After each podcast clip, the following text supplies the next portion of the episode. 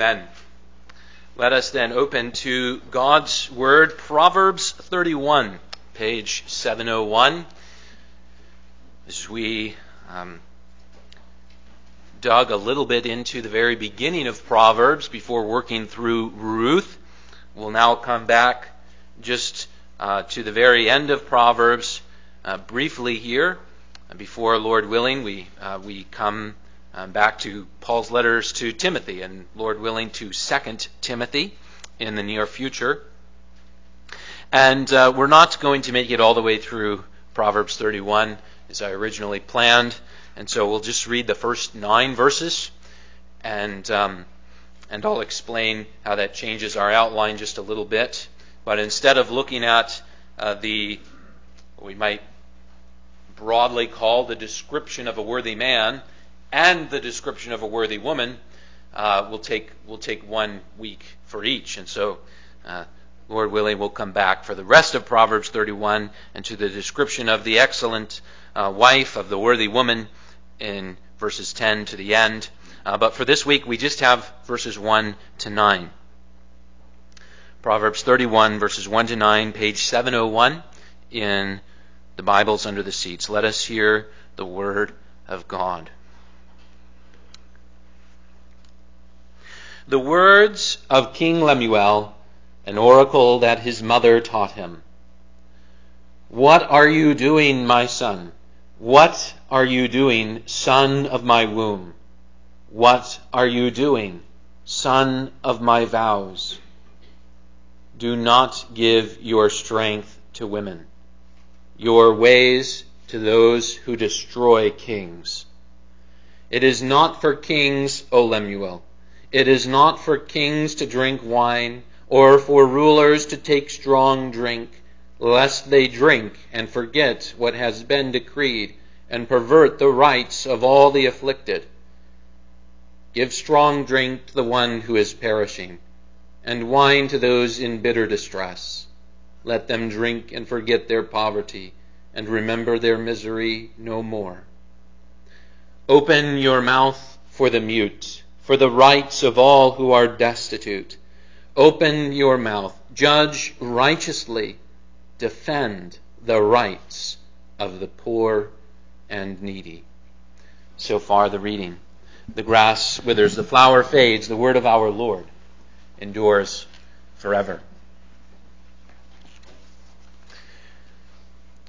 Dear congregation, of our Lord Jesus Christ. The key moments of a book or letter are often uh, at the beginning, the middle, and the end.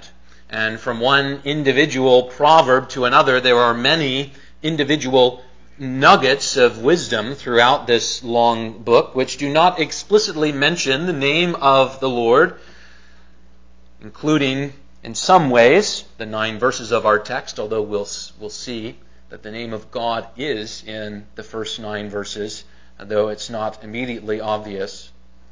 But uh, though uh, Proverbs often does not explicitly mention the Lord, and again, even in some ways, these first nine verses, that main theme of Proverbs of trusting in the Lord, well, it's present in the very beginning, in the very middle, and in the very end. Proverbs 1 7. The fear of the Lord is the beginning of knowledge. Fools despise wisdom and instruction. Proverbs 15:33 The fear of the Lord is instruction in wisdom and humility comes before honor. And then uh, nearly the very last words at the end of verse 30 in Proverbs 31 A woman who fears the Lord is to be praised. And so, with trust in the Lord, the continuing theme of the whole book of Proverbs, we see in this chapter the prayers of a godly mother detailing the special way that men and women should seek to be God's trustworthy people. And so today is a mother's prayer part 1 and we're looking especially at the description of a trustworthy man at a mother's prayer for her son and our theme this morning as we consider this is trusting in the Lord. Let us grow in trustworthiness and virtue. And then if you're looking at your outline and you have the two points, again, we're only going to make it to verse 9. And so our first point is now, uh, we just split the first point into two. Our first point is now where a man's strength should not go, verses 1 to 5, and then where a man's strength should go, verses 6 to 9. We begin with where a man's strength should not go, the first five verses. Now, when we think about Proverbs 31, the poem of the excellent uh, woman gets the bulk of attention when we think about Proverbs 31, and in some ways that is fully appropriate. It literally is the bulk of Proverbs chapter 31. But today, we're considering the other part of this chapter. And as we think about the chapter of Proverbs as a whole, it is both more about women and less about women than we usually think. It is more about women than we usually think because Proverbs 31 is the prayer of a woman. It is the prayer of a godly mother. Look at verse 1. The words of King Lemuel, an oracle that his mother taught him.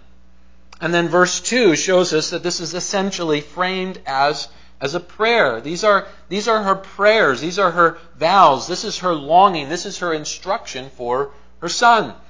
And, and even the instruction of a godly woman, it's, it's in that context. It's a mother's prayer it's a mother's direction to her son about who a godly wife that he should pursue is.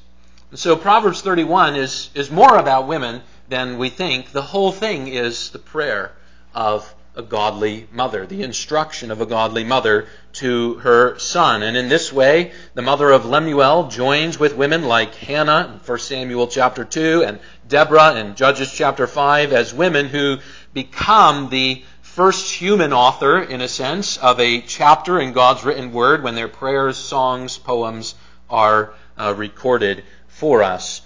And here it comes through Lemuel by the inspiration of the Holy Spirit.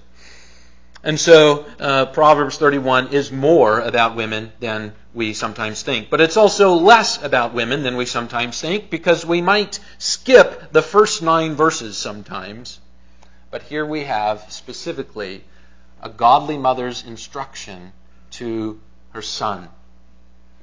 This is, in this way, the description of a worthy man before we get to the poem of the worthy woman. And as the queen mother, Lemuel's mother, gives her son some specific instructions concerning his birthright, his responsibilities, which we will have. In the ancient world, uh, kings, it was, it was a birthright. It was passed from father to son. We can assume this was the case with Lemuel, even though we know almost nothing about Lemuel. We don't know where he was a king. All we know is that he's not a king of Israel or Judah. His name appears nowhere in those records. And all we know is that he had a godly mother who prayed for him in the name of the Lord, even though they didn't live in the promised land. And so, uh, we don't know for sure, but, but likely this was his birthright. That is how kingship was so often passed on in the ancient world. And so his mother, knowing that he would be king, raised him with some specific instructions in that context. You will be a king. You will have much authority for good or for evil, son. This is how you must think of these things. These are my instructions for you. This is my prayer for you. What are you doing, son of my womb? What are you doing, son of my vows? And so she begins with one temptation which kings of the ancient world so often gave into. And that was the temptation to build harems, which was considered culturally a right of kings all throughout the ancient world. Do not, verse 3, give your strength to women. Kings in the ancient world so often had harems. It was just the way it was done. Even the kings of Israel too often fell into this terrible sin, though the law of God specifically warned against it Deuteronomy 17, 17, long before there ever was a king in Israel. Lemuel's mother knew this danger. And even uh, though she did not live in the promised land, she gave her son a specific warning against this danger as the beginning of her prayer for him. Do not give in to this temptation of kings. Samuel, again, is included in the kings of Israel who gave into this temptation. Later in life, what does he say when he looks back at it in Ecclesiastes chapter 2? He's accumulated all the worldly things, and the first thing he speaks about is the accumulation of many concubines. And what is it? It is all vanity. It is all vanity. Nothing pleased, nothing was pleasing. And it sapped his strength. We read that in the historical record so plainly for both David and Solomon. All the destruction, all the pain, all the strife that these sins led to. And so we have the confession of David for these sins in the Psalms. We have the confession of Solomon later in life for these sins. How did he say it at the end of the book of Ecclesiastes? Remember your Creator in the days of your youth. In other words, do not give your strength to vanity. From youth, direct your strength in service to the Creator as He has called us to do. Continuing on, uh, Lemuel's mother uh, does not want her son's strength to be spent on intoxication. That's verses 4 and 5. It's true that wine and strong drink can have some use, including some medical use for those in extreme pain, for those who are dying, verses 6 and 7. But wine and strong drink, and strong drink here really could just be translated beer. Wine and beer now, they should not be used for drunkenness. To give in to drunkenness brings harm to self and to those around you. And as king, that's going to be magnified. As king, there is so much potential to do good or to do harm. And when a king gives himself to drunkenness, this is going to impact so many. The prayers a godly mother.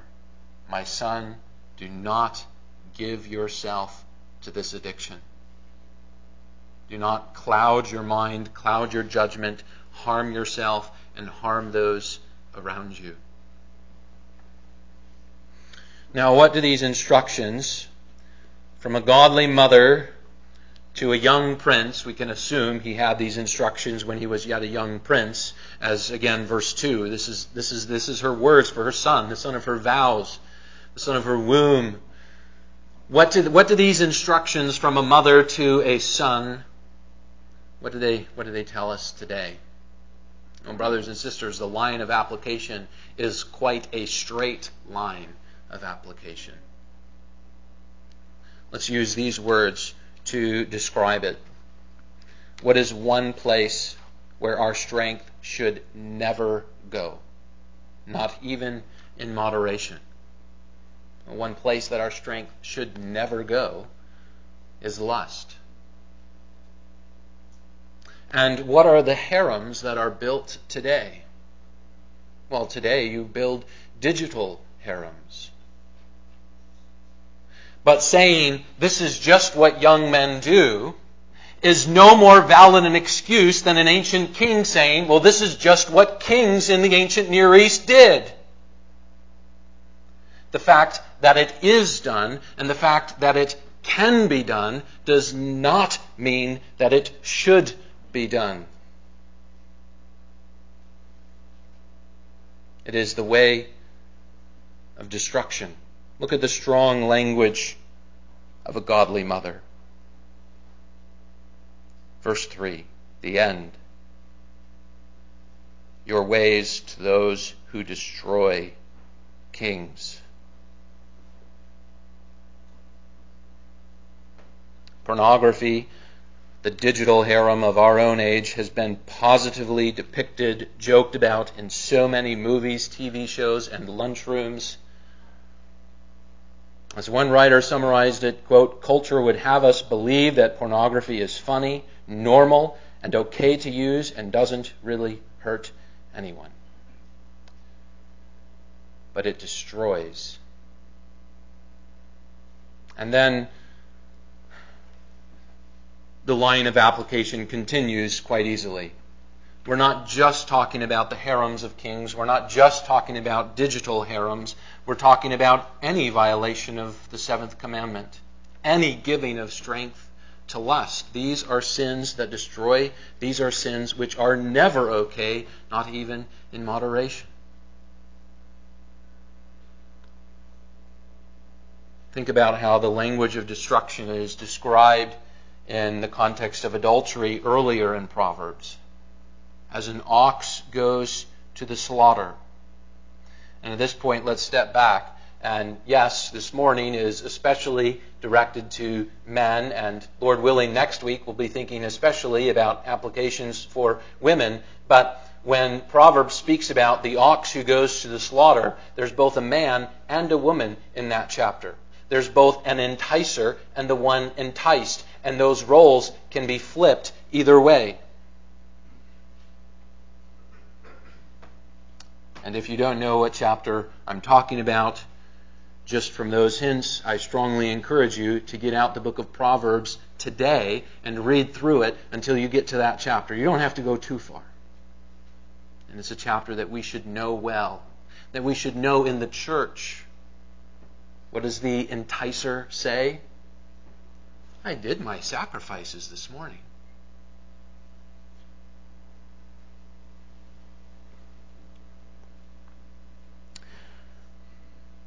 Do not give your strength to these things. And if you do, by God's grace, see the vanity of it and confess your sins and speak to others and say, Remember your Creator in the days of your youth.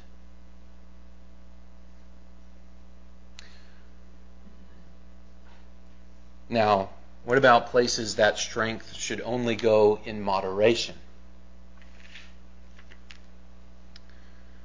Well, once again, the line of application is a straight line. Do not give in to drunkenness.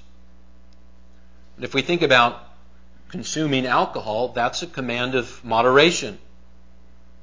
Even here, it's qualified by verse 5 and then by the, uh, by the uh, situations of extreme pain and facing death in verses 6 and 7. But it's also qualified by other texts in Scripture like Psalm 104, verse 15, wine to gladden the heart of man. But let us say just a couple of things, even though this is, this is a commandment for moderation. Let us say just a couple of things. First, that especially those in authority need to be extra careful about this because, again, it is a sin that harms you and people around you. And when you have authority, that means you're harming more people around you. And so, kings and priests are among those who have specific warnings against drunkenness, even as it's a warning for all people. And let us also say that the language of Lemuel's mother almost sounds like an absolute here. And where a person is not able to use moderation, complete temperance would be a good answer. Now, brothers and sisters, we can give many more applications now that we have these, these broad principles from the straight lines of application. We could think about other places that our strength should never go. We could think about things like domestic violence. We could think about many, many other places where our strength should only go in moderation. We could think about places where strength should only go in moderation that Lemuel's mother was never familiar with. We could think about things like video games and other forms of digital entertainment. Should strength be completely sapped up in those things, or is it something to give in moderation? I think sometimes we know the rules more clearly on some other things. I'll only have this much to drink. But we blur the rules on digital entertainment because it doesn't seem like the line is so clear. You can't take a blood alcohol test. But there are lines. You should know it. And you should draw those lines. Set timers. Turn things off.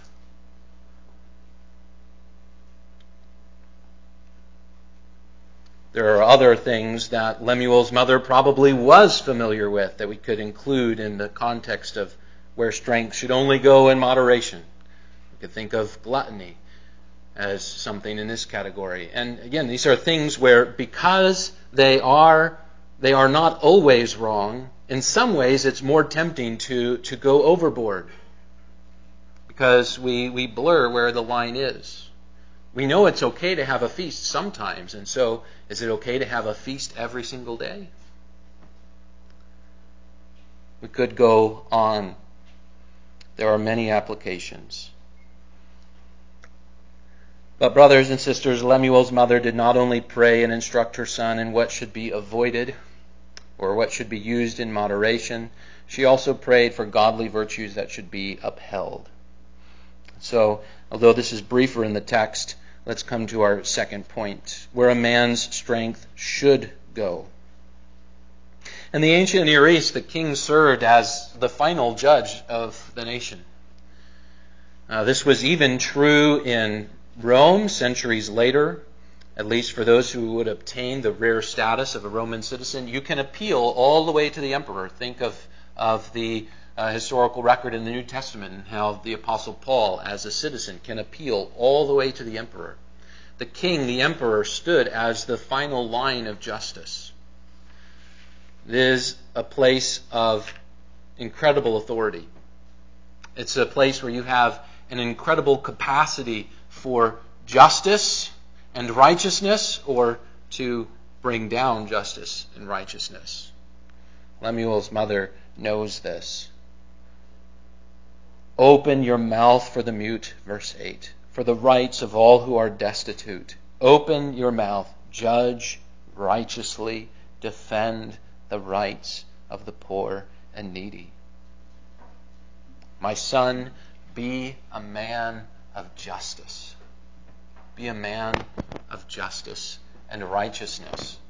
And at this point, brothers and sisters, let's stop and step back and let's consider one way that this text very plainly takes us to Jesus Christ, and one way that this text less obviously takes us to Jesus Christ. Because at this point we step back and we say, well, that kind of monarchical power, that didn't go very well. And even the most just kings still messed so many things up speaking about a just and righteous king, must bring us to Jesus Christ. It must bring us to the only perfectly just and righteous king. No earthly king was ever perfectly executing justice even in their own realm. And no earthly king can, can bless the whole world, their own realm, and those beyond it. But when we come to Jesus Christ, there is the man of justice and righteousness. There is the call for justice and righteousness perfectly worked out and fulfilled. And there is the king who blesses every subject who trusts in him. And his realm is not one little place. Maybe, maybe Lemuel was the king of some very little place. Maybe that's one of the reasons why we have no idea who he is. Maybe it was something like a like a 1000 BC Liechtenstein, and it's like maybe he maybe even his capacity to bless was was quite a small realm. But what is the realm of Jesus Christ? It is the realm of the world.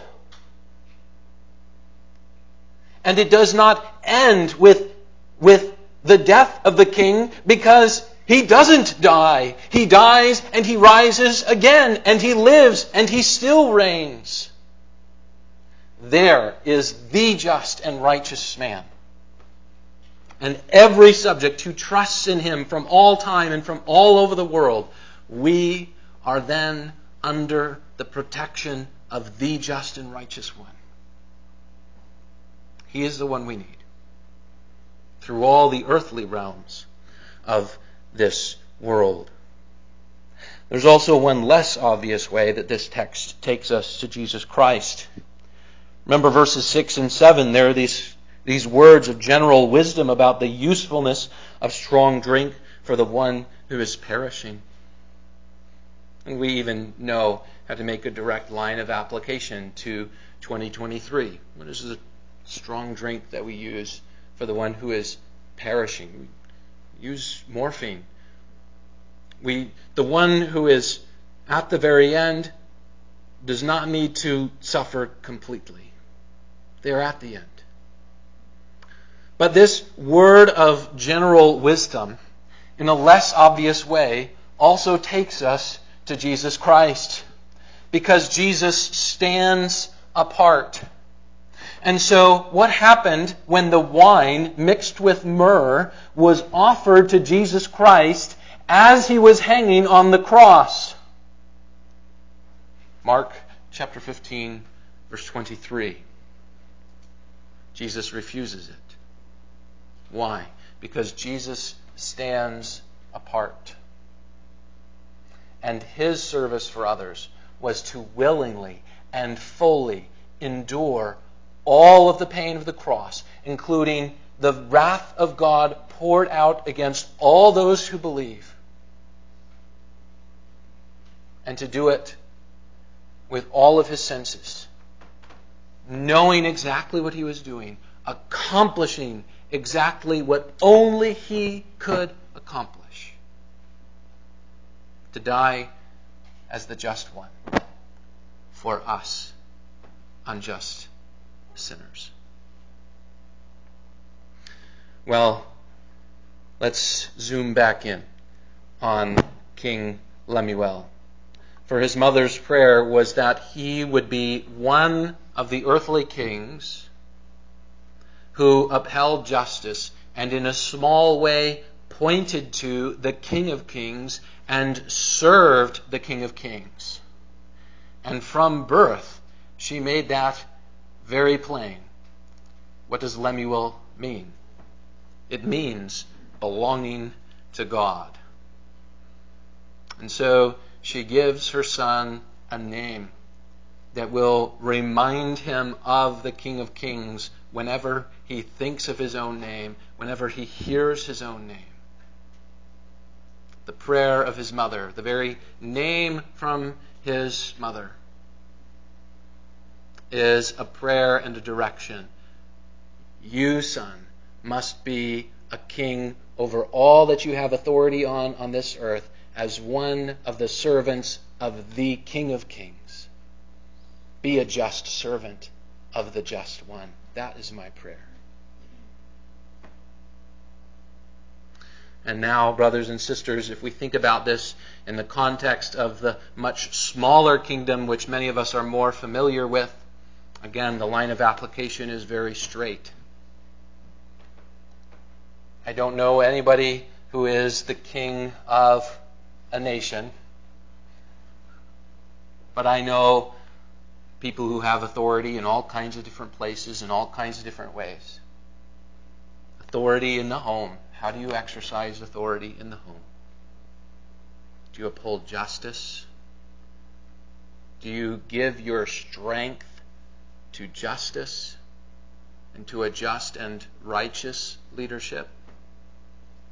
And then what about the workplace? Because the throne of a king is just the work desk of a king, and the scepter of a king is just the working tools of the king. What is your workplace and your work tools?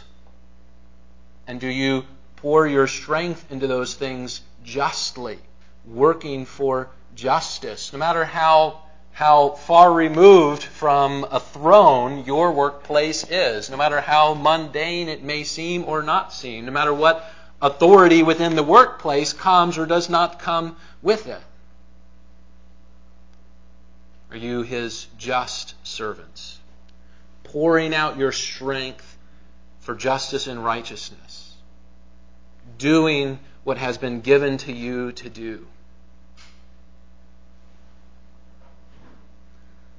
The world loves laziness. The world loves bullies. So before we get to our conclusion, let's think about how the pouring out of strength, the right direction of strength, this isn't just for adults.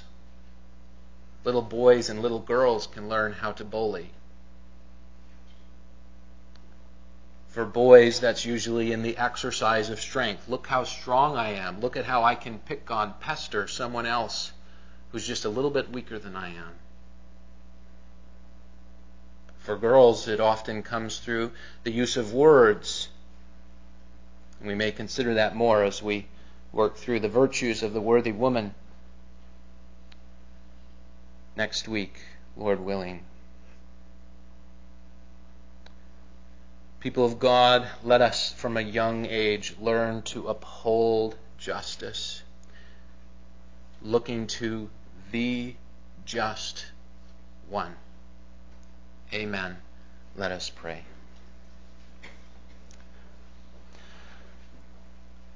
Lord, our Lord, surely you poured out all of your strength for justice, for salvation.